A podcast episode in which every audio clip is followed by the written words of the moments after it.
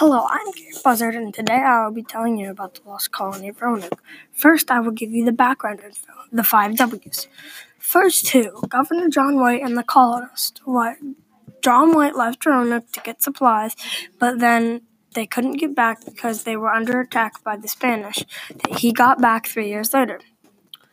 They set sail on April 26, 1857. They got to Roanoke Island on July 22, 1857.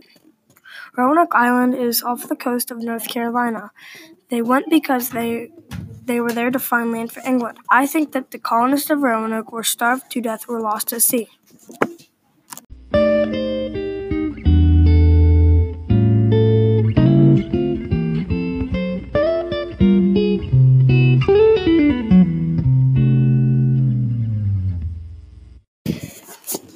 And this is the last theory, is that researchers concluded that the settlers of the lost colony landed in Roanoke in the summer of the worst growing drought in the last 800 years. This is why the theory is believable, because it was a very bad drought and they could not grow crops and it would be hard to work.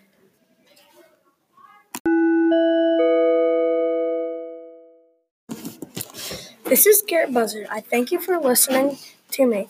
This is Gary Buzzard signing off.